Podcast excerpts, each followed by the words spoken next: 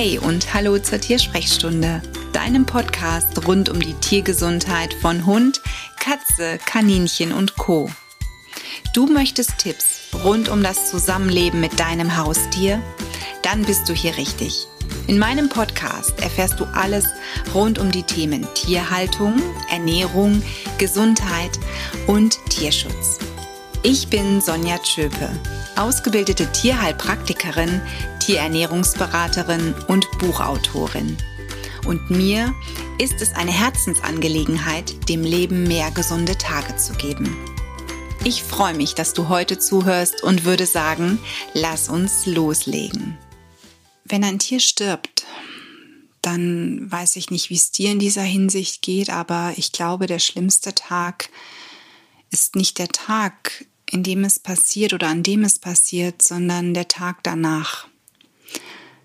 Der Tag danach, bei dem man aufsteht und eigentlich ganz genau weiß, dass es kein normaler Tag ist, dass sich alles im Leben verändert hat, dass das geliebte Tier nicht mehr da ist, aber man irgendwo auch immer noch hofft, dass alles nur ein Traum war, dass man aufsteht und die Katze kommt doch um die Ecke oder das Kaninchen kommt angehoppelt, der Hund stupst einen nochmal mit seiner Schnauze an, streckt sich in seinem Körbchen und wedelt mit dem Schwanz. Man hofft einfach so, so, so sehr. Und genauso fühle ich mich heute. Gestern ist meine Katze Michu eingeschlafen. Es war absehbar, ich habe darüber ja auch berichtet.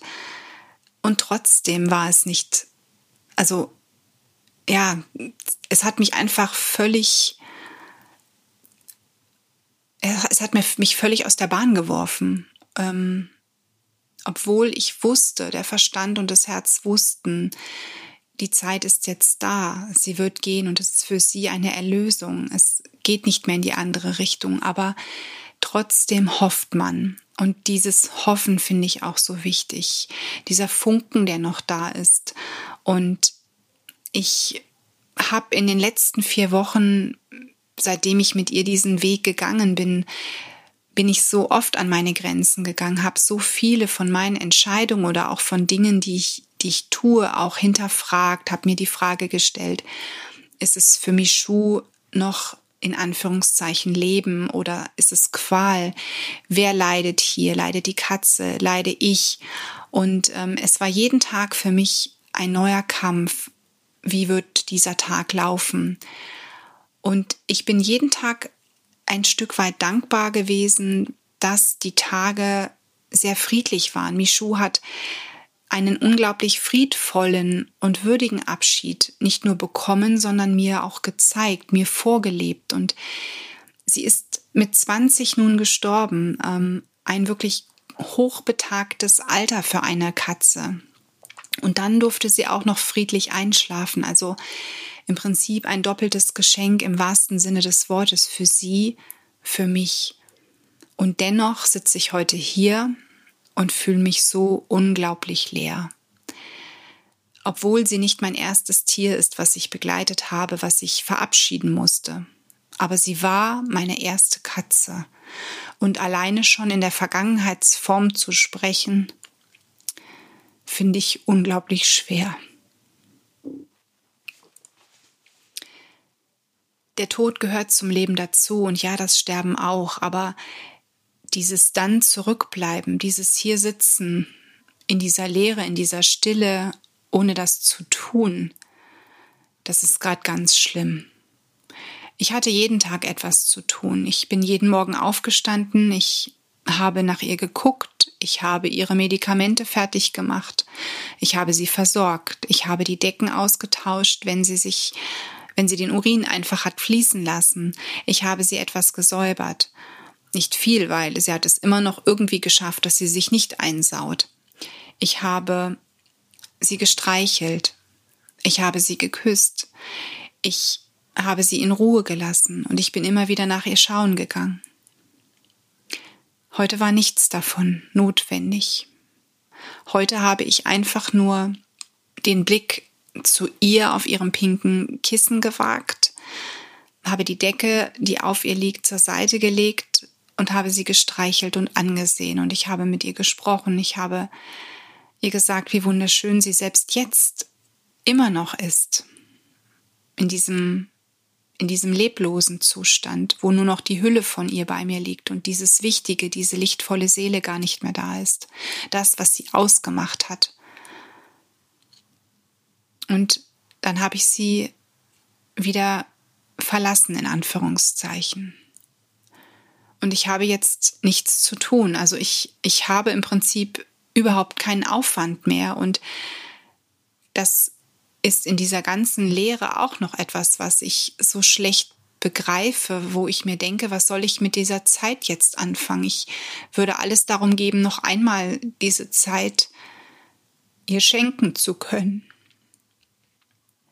Schlimm ist es auch, dass ich einen Termin hatte, den ich wahrnehmen musste. Ich hatte einen Arzttermin für mich selber, den ich nicht hätte absagen können, weil auch Schmerzen dahinter standen und ähm, es musste einfach gemacht werden. Und wenn ich diesen Termin nun verschoben hätte, dann hätte ich ihn nächste Woche erst wahrnehmen können, in einer Woche. Und das wäre zu lange gewesen. Ähm, die Schmerzen wären nicht weggegangen. Und ich bin ein Mensch, ich kann nicht dauerhaft Schmerzmittel in mich reinpumpen, um etwas zu lindern. Also habe ich dann gestern um drei Uhr Michou leb wohl gesagt und ich hatte schon ein dumpfes Gefühl. Ich habe mir schon gedacht, sag deinem Mann am besten, er soll dich unter keinen Umständen anrufen, egal was mit Michou ist, denn sonst breche ich dort, wo ich bin, zusammen. Und dann habe ich mir gedacht, was denkst du denn eigentlich?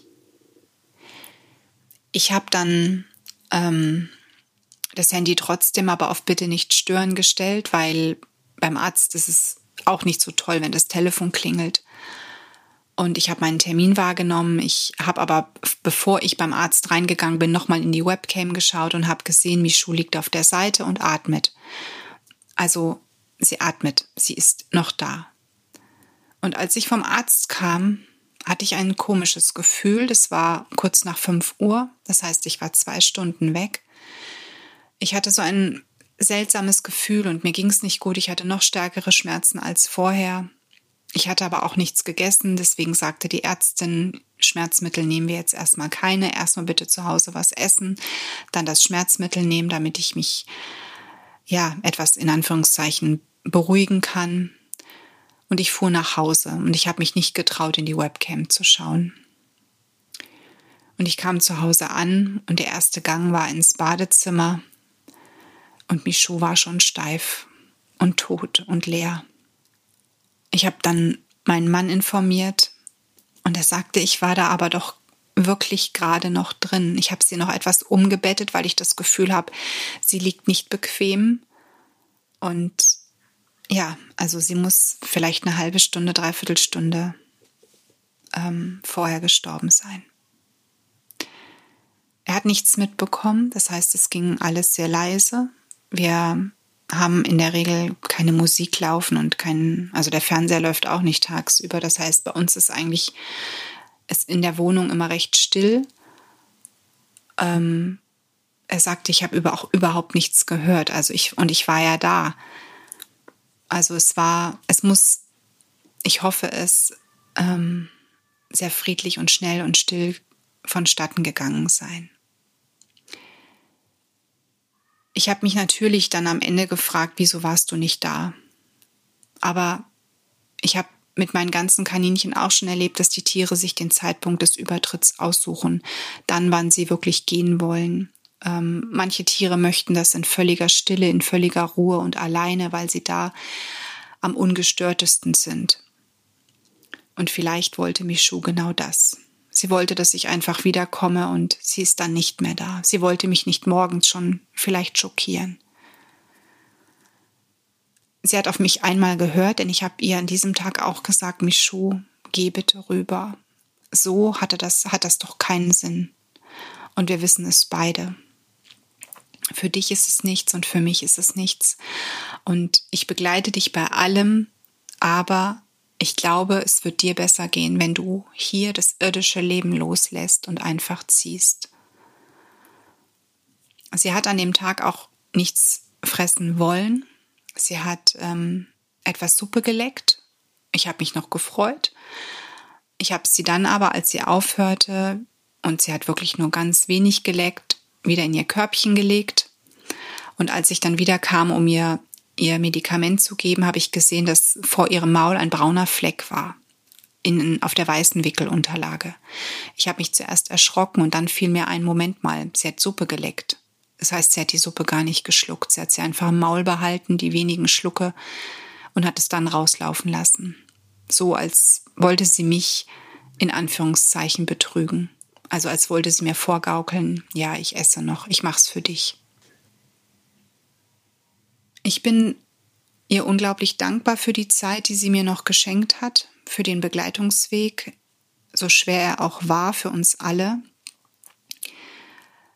Und ich habe daraus sehr, sehr viel mitnehmen können. Allerdings braucht es, glaube ich, bei mir auch noch eine Zeit, dieses Geschenk zu verstehen. Denn wenn du ein bisschen was zu meiner Person und meiner Praxis und auch meinem Podcast kennst, dann weißt du, dass die Sterbebegleitung für mich ein Herzensthema ist, es den Menschen näher zu bringen, Tieren auch die Möglichkeit geben, dass sie im Kreise ihrer Lieben, egal wie, einschlafen dürfen.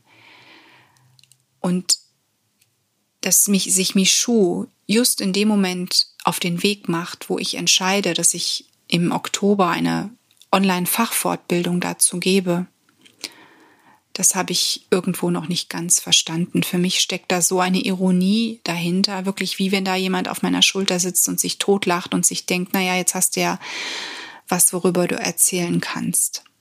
Und ich finde das so traurig. Also ich kann dieses Geschenk gerade nicht so annehmen, obwohl ich mir des Wertes dieses Geschenks, was sie mir just in diesem Moment gemacht hat, natürlich bewusst bin. Doch trotzdem ist es unglaublich schwer, denn der Termin für diese Online-Fachfortbildung stand schon lange.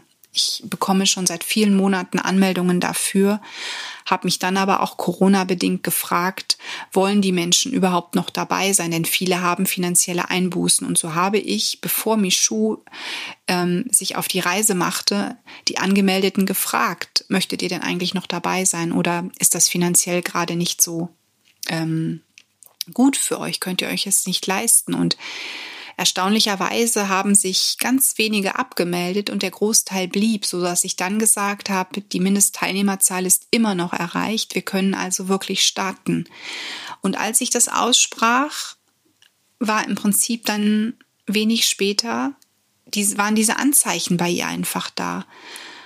Und ja, ich frage mich manchmal, wenn ich anders entschieden hätte, wie wäre es dann weitergegangen? Wahrscheinlich genauso. Trotzdem ist es unglaublich schwierig, ähm, ja, zu begreifen, zu verstehen.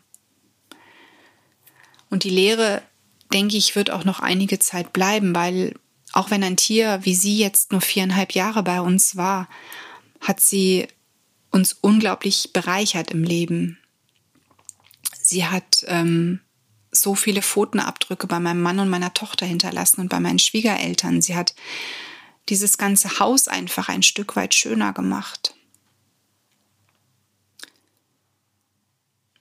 Und man sieht dieses Tier auch überall.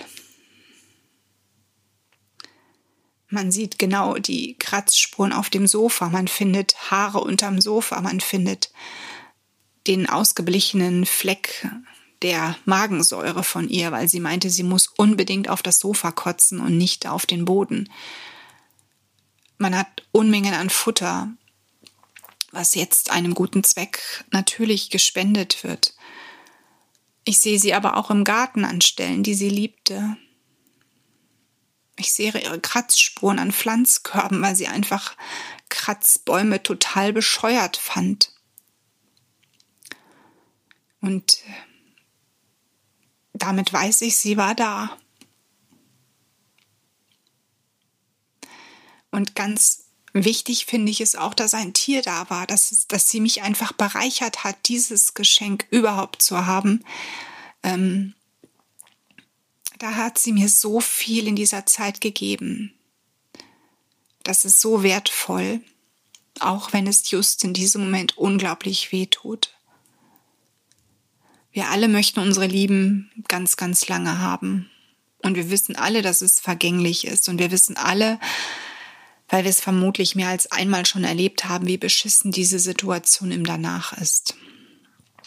Im Jetzt ist ein Tag später, dass einen Tag später genau dieses Loch kommt, einen Tag später die erste Krise da ist, der Trauerprozess startet.